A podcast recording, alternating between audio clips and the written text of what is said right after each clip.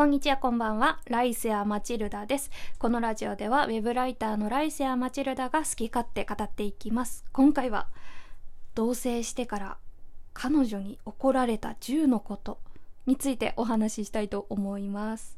はい、まず前情報として、私は女体が好きな女体、一般的にレズビアンと呼ばれる人です。ただ、自分のことはカテゴライズしたくないので、自分のことをレズビアンとは自称しておりません。私には付き合ってもうすぐ4年になる彼女がいます。彼女との同棲期間はだいたい付き合ってすぐ同棲しちゃったんでまあだいたい4年ってあのカウントしておりますはい。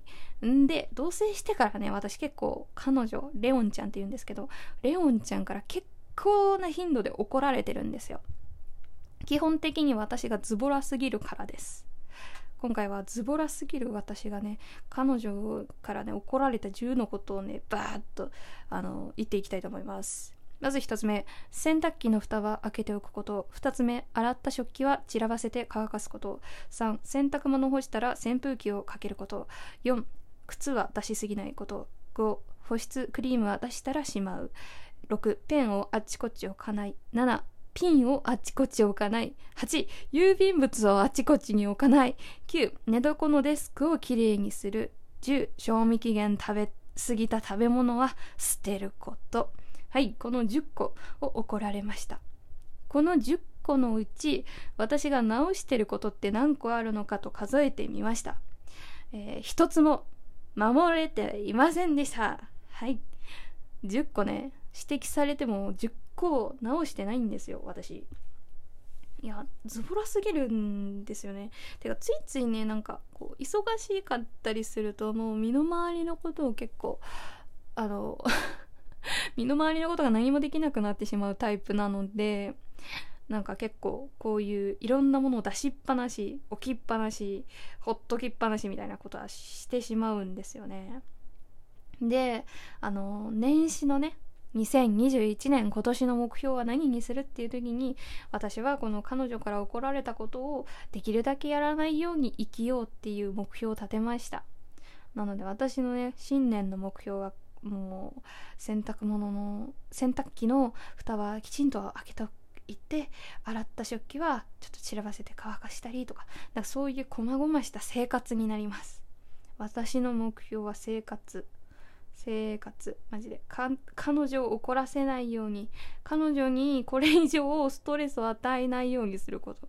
これが私の2021年の目標です。はい。いや皆さんも同じようなことありますかね？同性で揉めたこととかあればぜひともレターをねあのもらいたいんですけれども。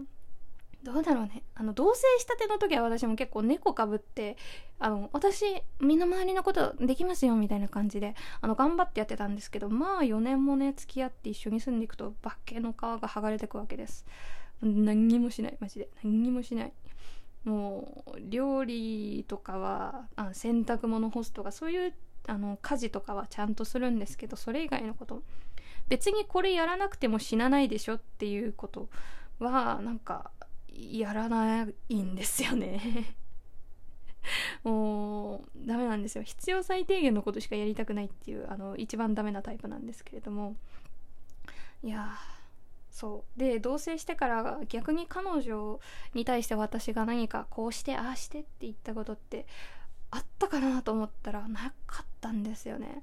なぜなら彼女が結構できた人で人の嫌がることしないし私よりズボラじゃなくてなんか几帳面だから何も私があの指摘することないしもう付き合った当初からずっと彼女って変わらないんですよね。